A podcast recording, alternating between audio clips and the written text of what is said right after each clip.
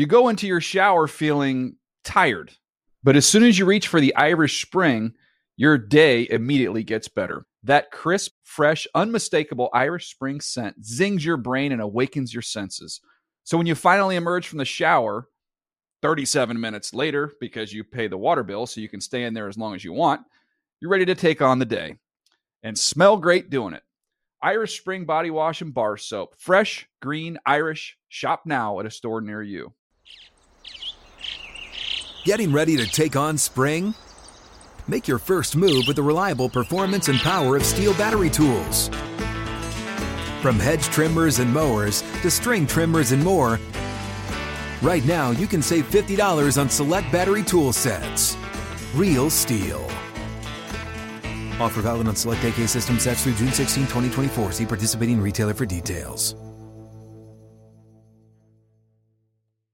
When you buy Kroger brand products, you feel like you're winning.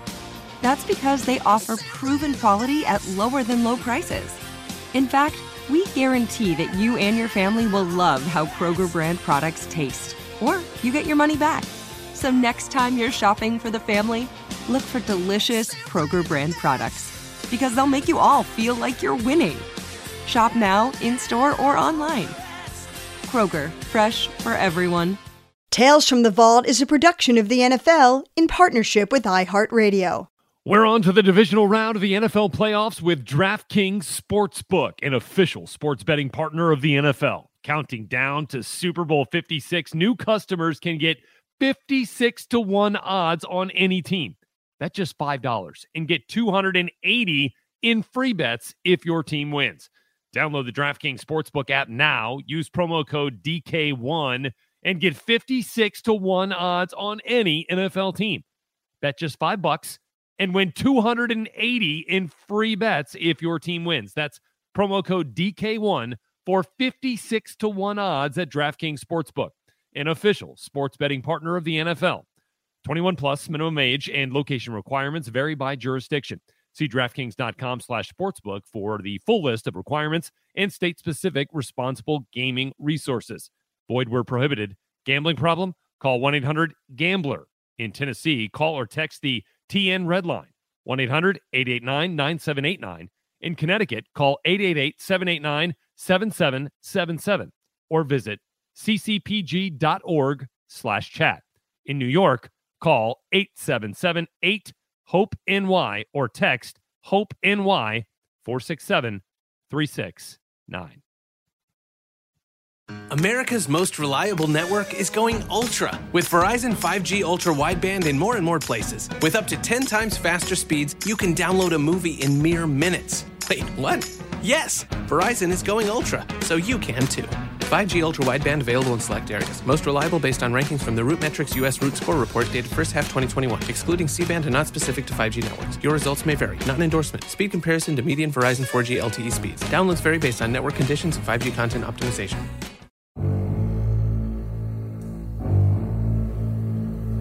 I'm Pro Football Hall of Fame journalist Andrea Kremer, and welcome to NFL Films Tales from the Vault. This is a weekly podcast where you'll get to hear raw, unedited conversations that have never been heard before in their entirety between the legendary Steve Sabol and some of the greatest players and coaches in NFL history. This show, it's like a time capsule. It takes you back to a specific period in a player or coach's career. Now, Steve interviewed hundreds of the game's most important figures in his five decades as head of NFL films. And as you'll hear, he would ask them anything. So today, we head to Mississippi, where Steve met up with a then 26 year old Brett Favre.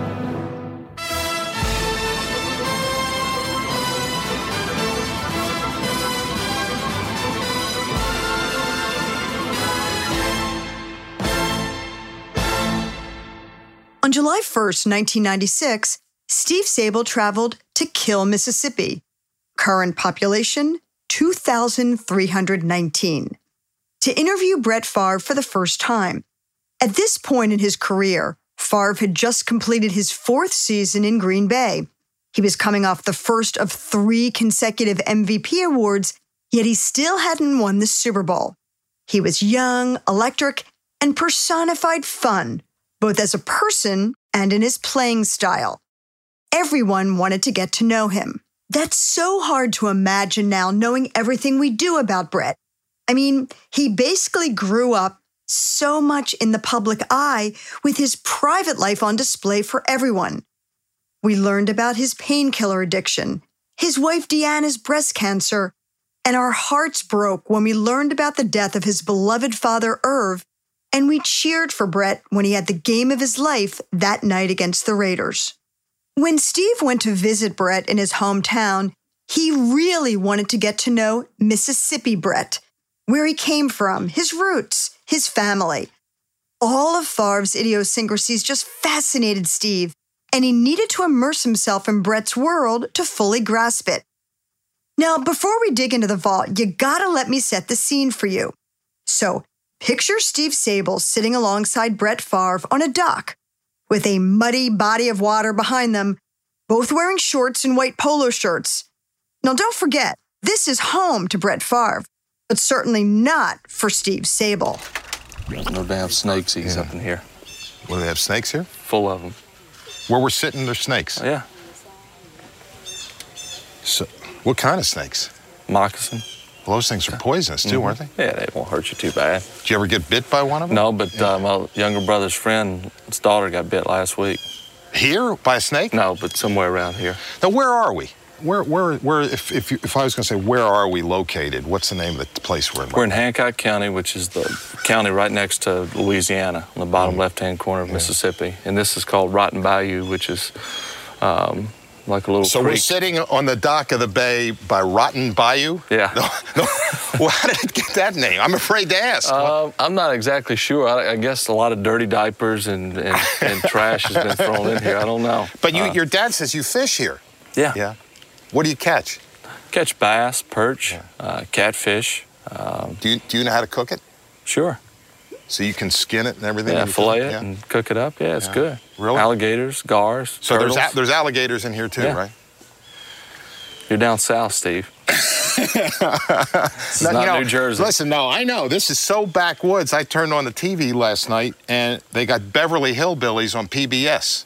So That's I know I know I'm backwoods back here. Absolutely. But you know, everybody here, Brett's got a funny way of talking. Like this is kill, kill, right? Kill. But it's spelled K I L N. Now, and your name too is pronounced Favre, but it's spelled F A V R E. Now, how? What is that? Is that is that like a just a, pecu- a peculiarity of this area, or? I, I, think so. There are some Favres down here who, who uh, spell their name F A R V E. Uh, my grandfather on my dad's side is full-blooded Indian. Uh, you know, I don't yeah. know if that has anything to do with it. And yeah. and then my mother's side is is kind of a French Cajun a little bit. Yeah. Um, so there's your mom told me that, that her dad ran a, a, tavern here. His name was Benny French. Sure yeah. did for years, and Hurricane Camille had wiped it out and redid it, yeah. and uh, eventually sold it off to my uncle. Now the road that we drove up on is all is an all dirt road to this house. mm-hmm. what happens when it rains? I mean, how the hell do you get in here? Well, you just don't wash your car for a while.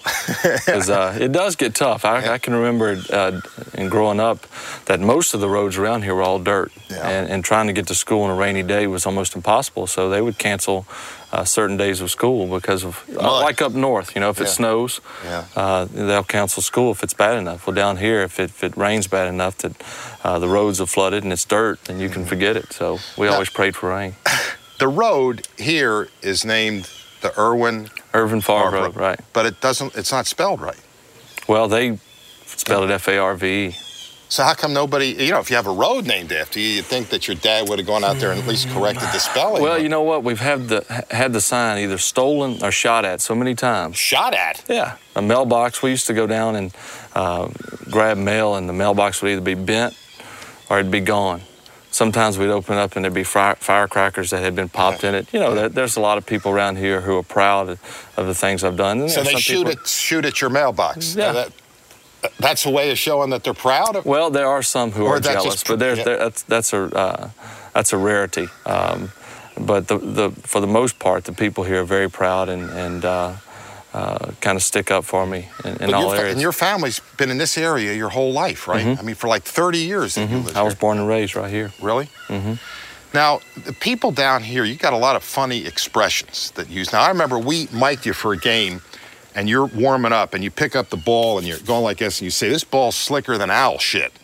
now, how do you know how slick that is? Well, you just got to grow up, you know, in, in, in this type of uh, environment. You know, uh, uh, you know, I've been in New Jersey and seen where you, where you Yeah. hang out. Um, and, and to me, that's different. You know, uh, my mother last night told me, well, if, if Steve and these guys are coming down, we got to make sure we have them something that uh, they can relate to to eat. And I said, well, hey, I, when I go to New Jersey, I don't ask for uh, crawfish etouffee. I said, I eat what they have. Um, so it's, it's kind of like the area. You know, you go and So you're kind of your mom's in. gonna have a cheesesteak for all the guys. I doubt it, very seriously. Red beans and rice is on Monday. Um, but yeah, we do have a lot of expressions, and um, you grow up in the country, you hear all those things, and then you start putting them together, and then you, you Now, take them off with you. If if I was going to say somebody is really stupid, what would be an expression that you use down here? You know, I, I heard your dad say something earlier. We were talking. He says this guy was dumber than a bag of hammers. Now, is that? Is yeah, that or dumber than a bag of rocks. You know, Yeah. uh, I, I think. Uh, um, heck, there's so many, you know. But I've, I've kind of been away for so long, and Mm-hmm. I think when I first got to Green Bay, Mike Holmgren said, "Look, I can't understand this guy," so I started working on um, on my English a little bit and some of my sayings so he could relate to me. But we've kind of met in the middle a little bit. Your mom said she sent him a book, a, a Mississippi expression. She so did. could- yeah. She did. And another one I heard you talk about, you were saying there was a running back, and you said that he is slower than the steam off horse manure. Now, is there any, well, how about if you're talking about somebody who's really fast? Is there an expression that you use for that? You know. Oh God, I don't know. You see, you put me on the spot right Yeah. now. They have to just kind of come spontaneous. All right. Well, I was just wondering if there was a, if there's any other of those kind of expressions. you probably use- know more of what I've said than, than I know. Yeah. Well, and I know all your miking- favorite songs too. That's right. That's right. I got to forget that you're miking me. all the Woo! Gotta love it. Can you believe they passed for it? That was you hit me. I thought you hit harder than that. Boy, I could sure use a hot dog with chili. We can't catch a damn cold. I don't even stretch anymore when I come out here. You think God never farted? Few people were as entertaining as Brett Favre, but I can say that about him in real life too. And by the way, over the time that I spent with him, fart jokes and references were commonplace. And occasionally, that's right, you'd get to witness one in the flesh. Very special. Let, let, let's move on here. He really had a mischievous streak. No one pulled pranks like Brett Favre. One of the most devious pranks that I can recall involved freezing teammates' car doors shut in the winter. So picture this Favre would move the unlocked cars to the far end of the team parking lot in Green Bay. He would blast the air conditioner and pour water on the doors so they couldn't get in. His Packers teammates would have a long trek through the windy parking lot to find their cars sealed shut from the ice. Now, naturally, this kind of behavior, if you will, dates back to his youth and would occasionally put him in the crosshairs of his coach, who just happened to be his father. All right. Now, when you were a kid, did you get in trouble a lot? Uh, I don't know. Compared to other kids, uh, probably, uh, yeah. yeah. What? Yeah. You were. You did get in trouble, or you Yeah, were. re- well, yeah, if you want to call it trouble. Um, Yeah. I was pretty mischievous, and and always. I was telling my uh, older brother yesterday. We went up to the old high school and was throwing uh, the football a little bit. And when we were little, we'd be at the same school. And as my dad was practicing after school, Your was dad a was a coach, right? high school football coach. We would go sneak into the cafeteria and steal milk. Just Steal to- milk. just- yeah, just because we could do it. Yeah. You know, it was Did no you big steal deal. it just to steal it, or did you drink it? No, we would drink it. You know, we'd steal two or three cartons, and it was ten cents a carton. Yeah. You know, and we'd drink the milk, and then we'd go over, and then my, while my dad was practicing, we'd sneak in the locker room, we'd steal Gatorade, or we'd steal his jocks and socks and all this stuff because we wanted to be like the grown-ups. Um, so we'd have this stuff, and we'd have it in our drawers here, and then, you know, on Sundays after pro football games, we'd put them on and go out and play. Now, when you were watch, when you were a kid growing up, were you a big pro football fan? Sure. Yeah. Um, we only Who got was your favorite player? Uh, probably Archie Manning. Uh, we grew up, uh, as you can tell, in an area where we only got three channels. Mm-hmm. So it was ABC, NBC, and CBS. And the only game we could get was the Saints. And uh, And those are the years the Saints were winning like one game. at the most, yeah, at the most, you know, a lot of brown paper bags were sold in this area. uh, but you know, it was fun watching them, and every year you just knew that they were going to the Super Bowl that year, and they'd win two or three games. But it was, but it was a lot of fun, and um, Archie was a great player. You know, unfortunately, he didn't get to play with a great team. Now, your dad was a football coach, and he's nicknamed the Hammer. N- Yeah, that one of numerous And nicknames. Butch, right? That's Butch. yeah. Was he tough to play for? Yeah, no. Um, I tell people I was very fortunate to, to get a chance to play for him because um, I got a little extra. You know, when other guys went home after practice and didn't talk football until the next afternoon, and we talked it on the ride home when we woke up at mor- in the morning, um, at supper at night, uh, before we went to bed, we were always talking football. And for me, uh, you know, for some kids maybe that's too much, but for me, I enjoyed it. And uh, there were times during practice and during games where we kind of butted heads a little bit, kind Yeah. of like me and Mike do now.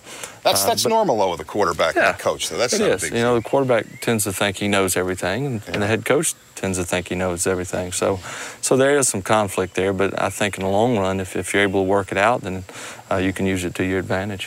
Now, when you went to high school here, were you a quarterback or a linebacker or running back or what? Uh, quarterback played strong safety and punted and kicked and uh, did just about everything. Yeah. Did you get a scholarship to college? Southern Mississippi uh, was, uh, I think, two days before the, the uh, signing date, college signing date.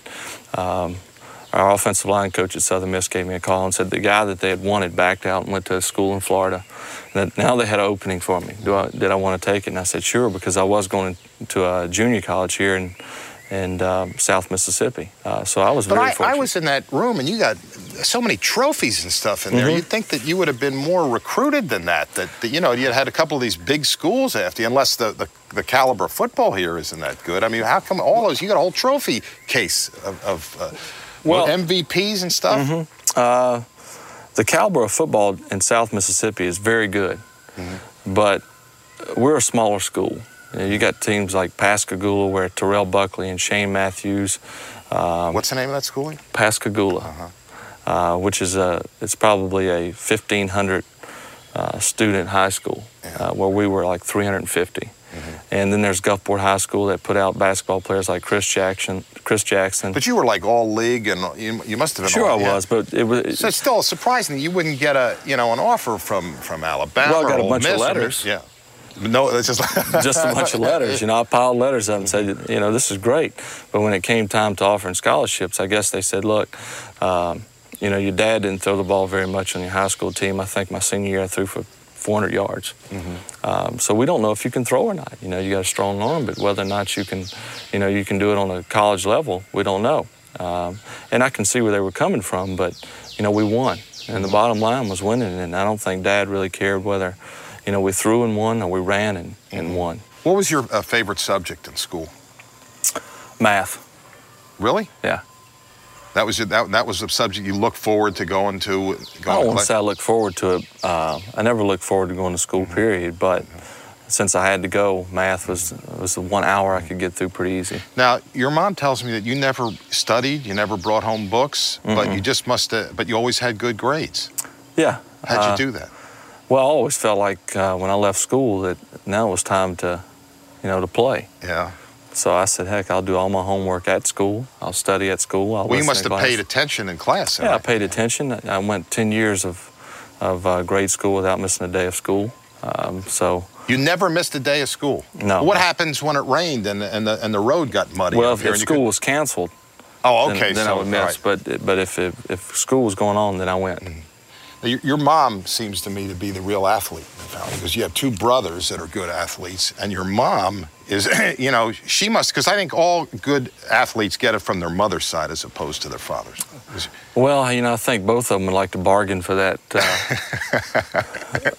for, for that uh, that statement. But you know, I think a little bit of both. My mother was a basketball player back when they played. Uh, I think it was six-man basketball or something. Um, she's not that old, but my goodness, six-man basketball. And then my dad, of course, he likes to think that uh, he likes to boast around town that I got my arm from him. Um, he was a pitcher in college at Southern Mississippi and and also played football, but it was it's kind of unusual that he played receiver and all three of his sons played quarterback. Now, what about your your grandma? She had she has an interesting past too. Yeah. Me, Meemaw? Meemaw. Yeah. Mm-hmm. Now, she knew Al Capone.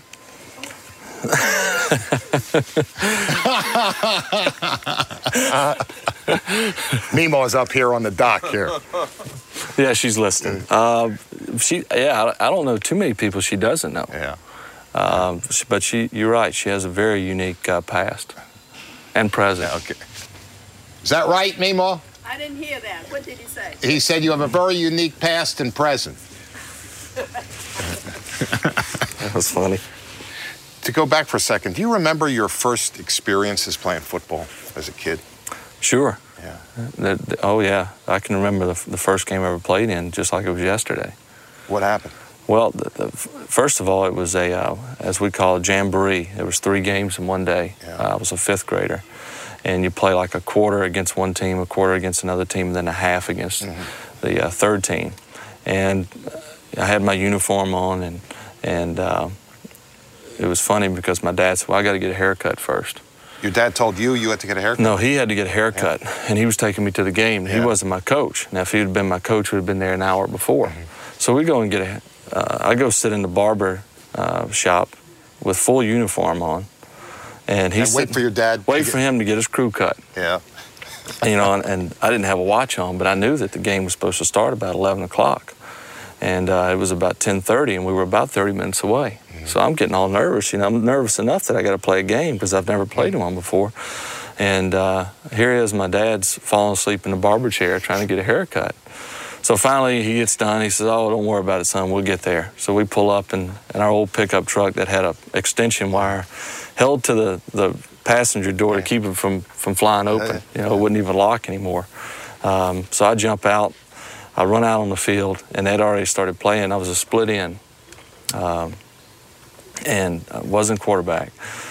They put me in like the first play I think I was in. It was the first or second play. The guy threw one to me. I jumped up and caught it, and I came down on top of the ball and knocked the, the wind out of me. Now, if you've ever had the wind knocked out of you, you know you think you're dying. Oh, yeah, especially the first time. Oh yeah. You know, I'm, I'm, you know, I'm crying now because I'm late. Now I'm really crying because now I think I'm dying because I can't breathe. And uh, know, I jumped up after I started crying. Everyone came out to see if I was okay. You know, they pick you up by your Yeah, pants, yeah. not the whole, you know, the whole deal. Cheerleaders are looking, and I said, uh, I don't want to play this position anymore. I said, Can I play quarterback? So they put me in at quarterback, and we were running the the wishbone. And I think I ran three touchdowns in that day. And the last one I ran in, I got the guy. You know, we had the you had your Fruit of Looms on. Yeah. And you just You pulled your wearing a football. jockstrap No, no, no. You know, fifth grade, and then you pull your pants over them. You had those snap-in pads. Yeah. Just snapped in, hip, button, the other side pad. And he, the guy tackled me as I went in the end zone and just pulled him right down. And I was sitting there in my underwear in the end zone. Uh, you go into your shower feeling tired, but as soon as you reach for the Irish Spring, your day immediately gets better. That crisp, fresh, unmistakable Irish Spring scent zings your brain and awakens your senses. So when you finally emerge from the shower, 37 minutes later, because you pay the water bill so you can stay in there as long as you want, you're ready to take on the day and smell great doing it. Irish Spring Body Wash and Bar Soap. Fresh, green, Irish. Shop now at a store near you. Um, so, yeah, I do That was a unique end zone celebration. Yeah, it that- was. Yeah. I can't do that anymore, though. Now, when you were you were growing up and you were living in this house, you had all three of your brothers lived in the same room, right? right. But did you all sleep in the same bed? That must have been a little. No, I had a little single bed. My uh, older and younger brothers slept together in a, in a king size bed. Well, how how did you get the single? I mean, if you think your older brother would have gotten that, how did well- you rate that? My uh, my two brothers like to snuggle, as they call Yeah. it. I was never a big snuggler, Yeah. so I said, "Look, you guys can snuggle in the big bed. I'll take the single bed." Now, th- three guys too. What about all the laundry and stuff? You guys must have ended up picking up, you know, wearing each other's clothes and stuff. Did you have like name tags, like for your guys? well, for- see, I would always mark my stuff, and uh, Scott and Jeff would never mark theirs. They didn't care. when you marked it, would you write Brett on the on the back of the? I'd usually write BF on it. Yeah. Um, and, and Scott and Jeff wouldn't do it. But occasionally I'd see them walking around the house with BF on their Mm-hmm. underwear or their t-shirt or, or shoes because Yeah. me and Scott's always worn the same pair of shoes.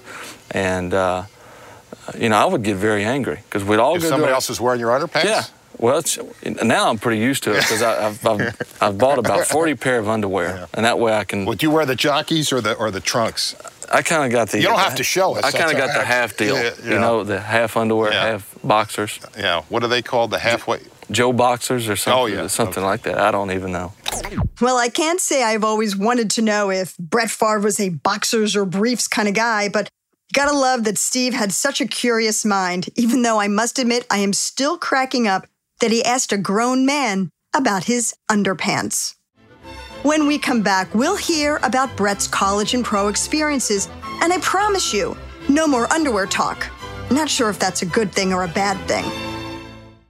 Build the team that will build your business. With Upwork, you can find top developers, designers, project managers, and more who can start today so your business can succeed tomorrow. Hire at home or in 180 countries around the world to find the right talent for whatever your business needs. Upwork, the world's work marketplace. Learn more at www.upwork.com. You want the confidence of knowing that the people, places, and things that matter to you are protected. At Kidde, they're bringing you that confidence in smarter ways than ever before. Introducing the Kidde Smoke and Carbon Monoxide Alarm with smart features. The alarm connects with the Kidde app to bring real time information on potential issues and alarm status right to your fingertips. It alerts you to both smoke and carbon monoxide using a single alarm and includes features like 10 year battery backup for peace of mind, whole home alarm activation, so when any alarm goes off, all alarms will sound and send a mobile notification, and the convenience of voice control capabilities. The Kidde Smoke and Carbon Monoxide Alarm with smart features is just the latest innovation from a trusted fire safety leader for more than 100 years. Explore Kidde today and take control of a safer home. Visit kidde.com slash safer home today to learn more. That's K-I-D-D-E dot com slash safer home today. Welcome back to NFL Films Tales from the Vault. Brett Favre's toughness has always been legendary. His determination to never miss a game ultimately led to 321 consecutive starts, including the playoffs, the most in league history. But for those that don't know, that streak and his toughness are even more impressive when you learn about his near death experience prior to his senior year in college. It's been written about, but hearing it from the mouth of Brett Favre is chilling. When you went to, to college and then you had that automobile accident, how Mhm. did that happen? Uh, basically, you probably drove right past it because it's only about seven tenths of a mile from where we're sitting right now. That sounded like a horrible accident. Well, it was. Uh, I'm very fortunate, but also um, very unfortunate. Um, that was at a time, once again, back when the the road. Now it's been redone, and at one time it was real gravel and and uh, like loose dirt. And I was coming home. I was actually coming here, and uh, there's a sharp curve, and went around the curve. Probably was, was going faster than I should have been, but you know I'd done that a million times and caught the. Uh, uh, like the shoulder of the of the dirt. You can see coming down this Mhm, road. If right. you you know if you lose it, you know, Mhm. you're done. And just lost control and tried to pull it back on the road. And when I did, and went off the other side, flipped three times and hit a pine tree. The car flipped, in the air three right. times. Yeah, went down into an Sounds embankment. like one of those Die Hard crashes that yeah, you the like movies. the fall guy. Yeah, the fall guy. Yeah, looked like the fall guy, except uh, I came away with a few more injuries than, than he would. Uh, but it was July 14th of 1990, and was going into what I'd hoped to be, you know, like a Heisman Trophy uh, senior season. Uh, whether or At not I Southern would- Miss, right? yeah. Uh, you know, a small school. We had a, a, good schedule, playing Alabama, Auburn. Uh, Georgia, those type of schools, and and was hoping that that would propel me into to the NFL. So we had a good chance. Um, I came away with 30 inches of intestines being removed, fractured vertebrae in my back, uh, numerous cuts and bruises and and other things. Um, but ended up playing on our second game, September 8th. You, how many weeks after the accident was that? Well, I had the surgery August 8th to uh, remove the intestines. And then you played how Played many? four weeks later against Four Alabama. Did the doctor say it was okay for you to do no, they told me I, I needed to sit out the whole year.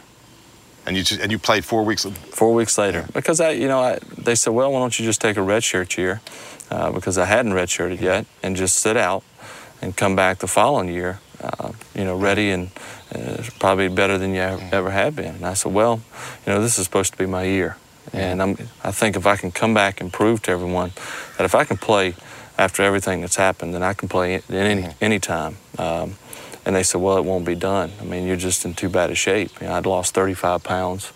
Um, so I proved them wrong and came back and played. And we played Alabama that, that day and beat them. hmm Then you went on to the NFL. hmm and you get drafted by the Falcons. Jerry Mhm. Glanville's a coach. Now, I know Jerry Glanville, and I, and I know you pretty well, and you'd think that that'd be a good combination, you know, and it wasn't. What happened? How come that didn't work? Well, the way I look at it, the old saying "opposite attracts." Yeah. That's true. Me and Mike Holmgren are Right. totally opposite, but we get along very well. Me and Jerry were too much alike. Mm-hmm. You know, Atlanta wasn't big enough for, for the two of us, and and obviously he had a lot more power than I had, so I was gone and he stayed. Um, you know, he. How would you describe your lifestyle when you were in Atlanta then, when you were just. Oh, it was uh, um, free spirited, you know, Mm-hmm. uh, having fun, going out every night. I had friends from high school who lived there. Uh, my brother was living with me. Um, I was 20 years old half the season. Um, I had all this money and, and a lot of time.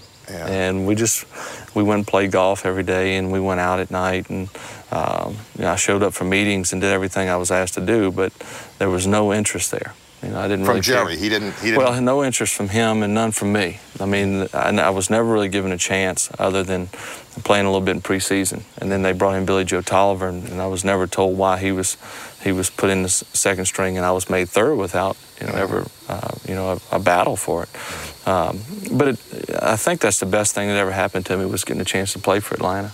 When Jerry Glanville said that, that Brett Favre was unteachable, that you had a bunch of teachers here that read it and sent a letter to him saying that you were really a good student and that wasn't, you know, that wasn't the right way to describe you? Absolutely. I had about five or six teachers who, who wrote letters. Um, I had elementary teachers, junior high teachers, and high school teachers who wrote to him um, and, and basically set him straight. All right, going to going now we're to Green Bay. How would you describe your relationship with with uh, Mike? Well, it was. It started off very rocky and, and difficult uh, because Why we were I, we were so different. And the way I look at it, and I could be wrong. You say you're really different, I mean, describe you and describe Mike. How, how, why you, you say you're that different? Well, I'm from here. I'm from South Mississippi. Mike's from San Francisco. And most people uh, in the United States, maybe not most people, but have been to San Francisco before they've been to South Mississippi.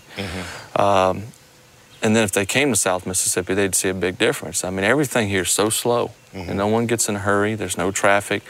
I never saw a taxi cab until I left high school. Um, uh, we basically eat Cajun food around here. It's, it's either fried shrimp or red beans and rice or Po- etouffee, po' boys? po' boys, or uh, shrimp creole, something like that. You know, I don't in even know. Jersey, all we have is diners. So you just talk about fried eggs, Right, bacon you know, you guys. That's browns, right. You guys know. jump out of a cab, grab a Philly beef and cheese steak, and then you jump back in the cab and you go off. That's right. You know, here we just take our time. We ride into town, Mm-hmm. eat a nice po' boy, and you drink your Barq's root beer, um, and, and that's basically your day. Um, and people here talk real slow, and they have their own unique sayings, Mm-hmm. um, and and that's kind of how they deal with things. I mean, just real slow. And then here's Mike, who is basically used to a fast lifestyle, in San Francisco and coaching at BYU, uh, winning Super Bowls, coaching Joe Montana, you know, the best quarterback to ever play the game, then Steve Young, um, who may be the second best to ever play.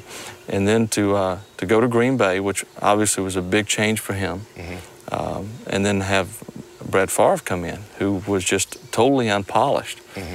And to try, you know, I'm, I'm sure that's the, the, the biggest job he's had yet was to try to make me into a, a, a great quarterback. Mm-hmm. And he, he's, he's done a, a hell of a What's job. he, what did he try to do? What did he, he focus on in the beginning? Well, I think at, at first he maybe took it a little fast. Yeah.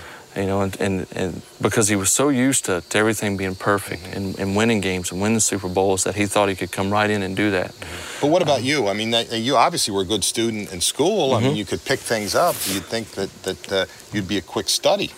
Well, I was, but you know, I had to. The third game of the season, I had to play, um, and this is an offense that I'm still learning.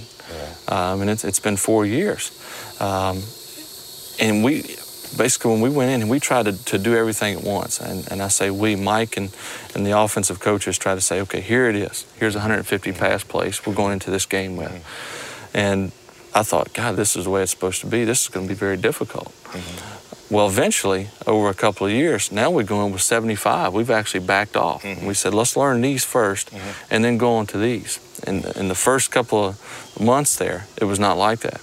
And I, my head was swimming. And I said, God, maybe I'm just an idiot. Yeah. Come to find out that, that every guy that's ever went through this offense has, has had that problem. But every guy that's ever went through this offense had a chance to wait. Montana didn't start in his first year. Steve Young definitely didn't start in his first year. But I had to start in our third game. Um, and, and my head was swimming. I was learning on the run. And that's that's the most difficult. Was that the game against the Bengals? it was a game against the Bengals. And The you won that with, uh, you know, we, we got, I'm sure you've seen that shot. We got that great shot of you in the right winning in the touchdown. corner. Yeah. Oh yeah, I've seen it a million times, and I played horrible up until that last drive. Mm-hmm. I was fumbling. I had dropped interceptions, everything. And then uh, uh, at the end of the game, Mike called some basic plays, and he kept repeating them, and it worked. And then gradually, we started working in in things that we could do as a team. Well, are you the kind of quarterback that likes it when a play breaks down and then you got to be on your own resources to make it work? Well, I don't want to say I like it, but it, but if that happens, I feel very comfortable in doing it. Um, I'd love to be able to drop back, have a perfect pocket, read for three or four seconds, make a throw. But that's not going to happen. So I've always prided myself on, on, on knowing before I go into a game that there's going to be times where a guy breaks free. You know, as great as our offensive line is, somebody's going to break free. The guys across them are pretty good. So what do you do next? You know, I don't look at it as, okay, I'm going to go into this game, everything's going to be perfect. If I get rushed, I'll just throw it away. You make most of your big plays when you leave the pocket. Now, you don't have to be modest on this one. You think you have a strong arm? Yeah, I do. Uh, You know, I, I've worked ever since I was a little kid. I've worked on, on throwing it as far as anyone else, and that's As that's hard or as far? as far, which enabled me to throw. You know, it, it, in the sixth grade, if I could throw 50 yards, that meant I could throw 30 pretty hard, and then it just gradually got. You know, I don't work when I, when I try to make my arm strong. I don't take 30 yard passes and just throw as hard as I can. I go about 70 yards and try to throw it 70 yards. 70 yards and just throw it as many times as I can until my arm is about to fall off. Um, Do you ever have the criticism thrown at you that you throw the ball too hard? at one point, but but not anymore. Um, I always knew I could throw a touch ball, but A touch ball is, explain that. What do you mean? well, like a, a little screen throw, pass? a Well, little- you know, every you throw a football any person in the world, and when they throw it back to you, they probably throw it hard. Mm-hmm. But it's but a touch pass is when a guy's 20, 15, 10 um, yards away, and you're able to just lob it in there perfect. It's like throwing a dart, sort of. No, no, a dart is more of a Yeah. you know is Like is- that? right. It's- Well, no, darts is probably a big game around here. I shouldn't have said that. You're probably pretty good at that. See, I don't. Not really. Yeah. Uh, because I like to drill it, you Yeah. know, and then you can't pull the darts out of the board. But a touch pass is, is it is hard to do. You know, if a guy's running away from you and there's a guy guarding Mm-hmm. him, but he's two yards behind him, obviously you can't drill it because you'll hit Yeah. Mm-hmm. the, the defender. But you got to be able to touch it in like a rainbow. Yeah. Uh, and it is a hard pass to make, but uh, I feel that, that I can throw it as well as anyone. But uh, if someone sees me throw one as hard as I possibly can, they think that kid's got no touch. Mm-hmm. You know, so But you got an interesting motion because you really like come right over the top like that. Is that something that came naturally to you, or It just came natural. Um, and God, you know, I'm lucky that that it did because it's one of the best things that's ever happened to me was my release because it's a quick release, it's short, and it's snappy, but also, you know, there's a lot of mm-hmm. velocity behind it. now playing quarterback? Do you think it's better to have a strong arm, or to be able to make quick decisions? I think quick decisions. Yeah. Because almost every play is a quick decision. You know, if you if you have a strong arm but you're two seconds late, mm-hmm. you can forget it. You mm-hmm. know, nowadays the guys are so good. You know, some of your best athletes are cornerbacks nowadays. And you know these guys are getting better and better each year, and having a strong arm just doesn't cut it anymore. You have to have a lot of timing, um, and like you said, quick decisions. Um, you got to know before your guy and the defender knows where. You go into your shower feeling tired, but as soon as you reach for the Irish Spring, your day immediately gets better. That crisp, fresh, unmistakable Irish Spring scent zings your brain and awakens your senses. So when you finally emerge from the shower, 37 minutes later, because you pay the water bill so you can stay in there as long as you want, you're ready to take on the day and smell great doing it. Irish Spring Body Wash and Bar Soap. Fresh, green, Irish. Shop now at a store near you. you going? But as having a strong as arm as you do, that can work against you, can it? Because you can get overconfident Right. and just figure, I the guy's open, and you can force it. Right. It's kind of like baseball. You take a pitcher who can throw 95. He he has no junk. You know, he mm-hmm. can't throw a good curveball, not a good changeup, but he, he throws the ball so hard he thinks he can overpower every guy who steps mm-hmm. to the plate. Mm-hmm. So he just drills a fastball in there. Eventually, some guy's going to knock it out the park. Now, if we were going to look at all the interceptions that you've thrown in the last three years, what do you think would be the cause of most of them? Either you made a bad read, your receiver made a bad read, or maybe you decided to force the ball in. Force this might be the first plane ever to fly over Kiln Mississippi, right? I, Could I be. haven't heard a sound, right? Could be. They may have heard that Steve Sabol was in town and they're trying to get, you know, that could Yeah, be that's the- hard copy. but you're, right- you're right. They don't fly around too often. But uh, go ahead, continue what we were talking um, It's almost every interception I've ever thrown has been forced. Mhm. And that's no one to blame but myself. Uh, and I can almost tell you the play every time. You know, it's it's It's just one of those things like the minute you let it go, you say, oh no. I- This, right. Yeah, and they're all- mostly all down the middle. Very rarely do you see some of my balls being picked off on the outside by a cornerback, Mm-hmm. like a, a throw that's behind or late. Usually, it's a it's a throw that's been lobbed through the middle. You know, Mm-hmm. It's once again that touch pass, which probably was an, an accurate pass, but you you always hear you never hang the ball up in the middle Mhm. because there's always someone roaming around. Uh, You know what uh, um, John Brodie used to play quarterback for the 49ers, used to call that pass a St. Luke's pass when it's hanging up over the middle because whoever's going to catch it is going to end up in the hospital because you're going to, you know, Right, you're hang either him going to get there. your guy killed or you're going to throw an interception. Unless you just, it's. I mean, it's a perfect throw and it's on time, and that's hard to do over the middle. Is that the toughest pass for you to throw? It is. Um, I like that pass because you know it's it's, it's kind of the way I've, I've grown up. I like to to do you know when I was playing touch football growing up and we'd be out in the yard playing, there'd be ten guys wide open, but I'd always throw the guy who was covered. because that was the hard one Yeah, to do. yeah. And then when you completed, everyone go, "Woo, that's Yeah, pretty good." And that's kind of got me in trouble today. Uh, you know, a guy looks kind of wide open down the middle, but but I know it's a tough pass. I'll try to make it, and I just got to learn that throwing down the middle is, is is probably the worst place to throw. Ultimately, Favre ended up with a much more ignominious record than his consecutive game streak. Most interceptions thrown in NFL history with 336. So, this reminds me of a conversation I had with Brett just a few years ago. We were talking about the quarterback he thinks most resembles him in the game today, and it's Patrick Mahomes. Of course, both Favre and Mahomes, coached by Andy Reid. So, Favre had said to Reid, It's got to be a lot easier coaching Patrick Mahomes than it is me. And Reid said, No. So Favre says, Andy, you're just being too kind. He never throws interceptions. I mean, what fun is that? As a coach, don't you want a little stress every once in a while? As Favre said, he gave Andy plenty. Well, when we come back, Steve hits Brett with a couple of out of left field questions that you have to hear to believe.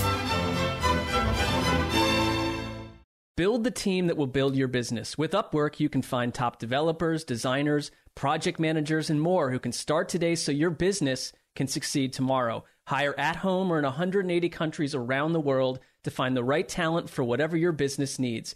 Upwork, the world's work marketplace. Learn more at www.upwork.com. We're on to the divisional round of the NFL playoffs with DraftKings Sportsbook, an official sports betting partner of the NFL. Counting down to Super Bowl 56, new customers can get 56 to 1 odds on any team. That's just $5 and get 280 in free bets if your team wins. Download the DraftKings Sportsbook app now, use promo code DK1 and get 56 to 1 odds on any NFL team. Bet just 5 bucks and win 280 in free bets if your team wins. That's promo code DK1 for 56 to 1 odds at DraftKings Sportsbook, an official sports betting partner of the NFL. 21 plus minimum age and location requirements vary by jurisdiction. See DraftKings.com slash sportsbook for the full list of requirements and state specific responsible gaming resources. Void where prohibited. Gambling problem? Call 1 800 Gambler. In Tennessee, call or text the TN Red Line 1 800 889 9789. In Connecticut, call 888 789 7777 or visit ccpg.org slash chat. In New York, call 877 8 HOPE NY or text HOPE NY 467 369.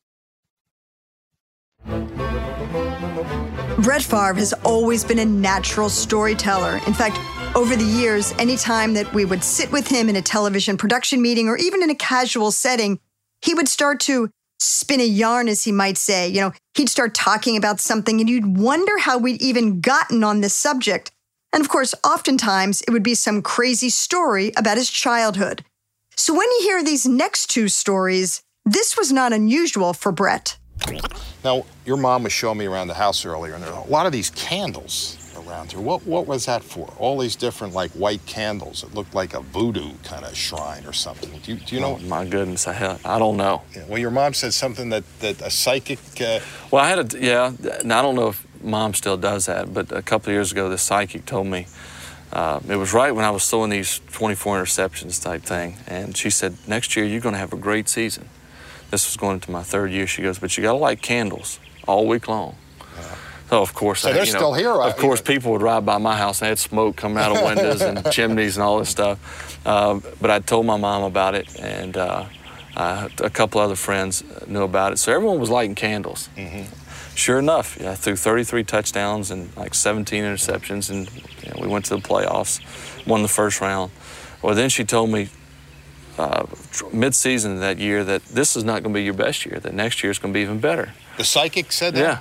And she said, just continue lighting candles and believe and all this stuff that, that you're going to do it, which I've always done, but I never lit candles before. So, you know, I lit some more candles, and after a while, I kind of quit doing a little bit. I kind of got, you know, a little embarrassed. You know, guys would come over and, they, you know, like, you know, I had a harem going. uh, but sure enough, last year was MVP season, and um, so maybe, you know, mom and everyone else is still doing it. All right, I want to ask you a real serious question. You, you look back at your life, and there's time you had that accident, and you've been in an operating table, and you've had seizures, and you've been near death. Mm-hmm. If you had died and you hadn't had the opportunity to communicate the let your last words with somebody, what would you regret not having told someone? If you'd have died in that car accident or on that when you had your knee operated on, is there something that you would have regretted not communicating to someone then if you'd have died right there? Um, I don't know. Man, that's a tough question. I know. I told you it was a tough question. You know. You didn't tell me coming in you was going to ask me something like that. Um, I don't know.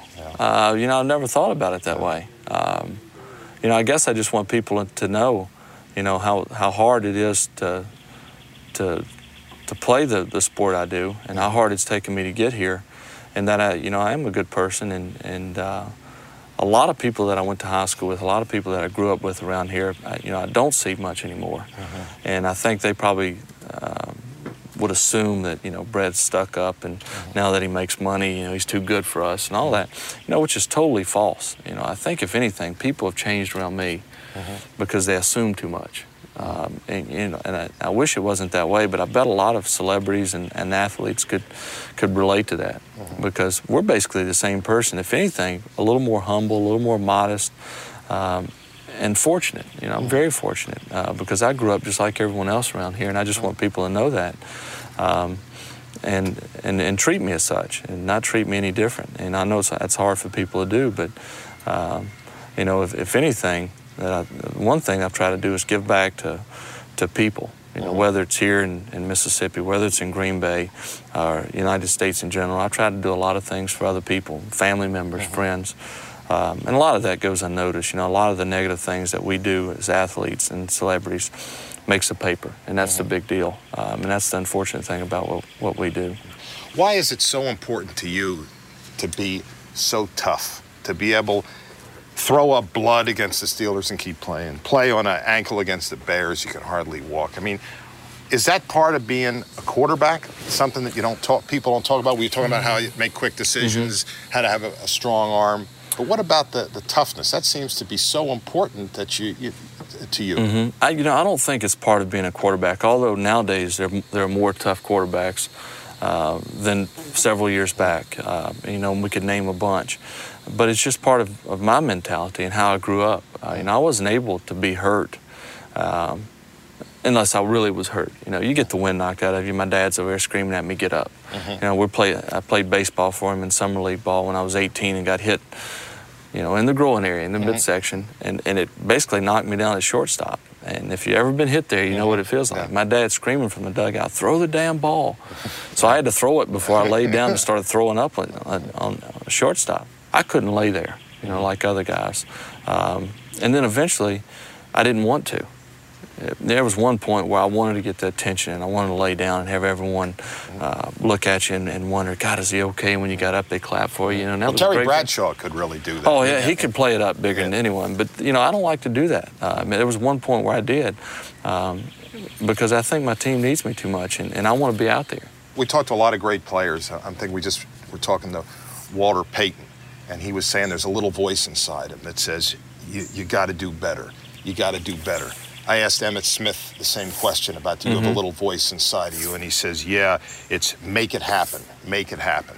Do you have some little, like a conscience or like a little thing um, on your c- shoulder? Kind of like uh, uh, Walter Payton, you can do better. You know, as, as, well as I played last year, we didn't win the Super Bowl. So um, there's some room for improvement. Mm. Okay, that's it. A little over six months after his interview with Steve, Brett won his first and only Super Bowl beating the Patriots in New Orleans, about two hours from where this interview took place. Over the years, Favre has done many an interview with NFL films, but nothing will top Steve and Brett sitting on the dock of the Rotten Bayou talking family and football. Now, next week, we'll hear from one of Brett's top rivals in the 90s, another Hall of Fame quarterback, the Cowboys' Troy Aikman. Thanks for taking this trip with me into the NFL Films Vault. Hope you'll join us again next week. I'm Andrea Kremer.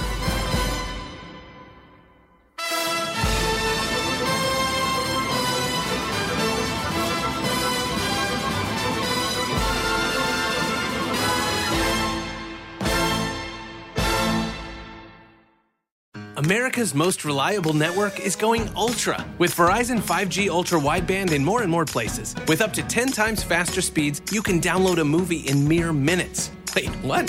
Yes, Verizon is going ultra, so you can too. 5G ultra wideband available in select areas. Most reliable based on rankings from the RootMetrics US Root Score report dated first half 2021, excluding C-band and not specific to 5G networks. Your results may vary. Not an endorsement. Speed comparison to median Verizon 4G LTE speeds. Downloads vary based on network conditions and 5G content optimization. Brought to you by Upwork, where you can build the team that will build your business. Learn more at upwork.com.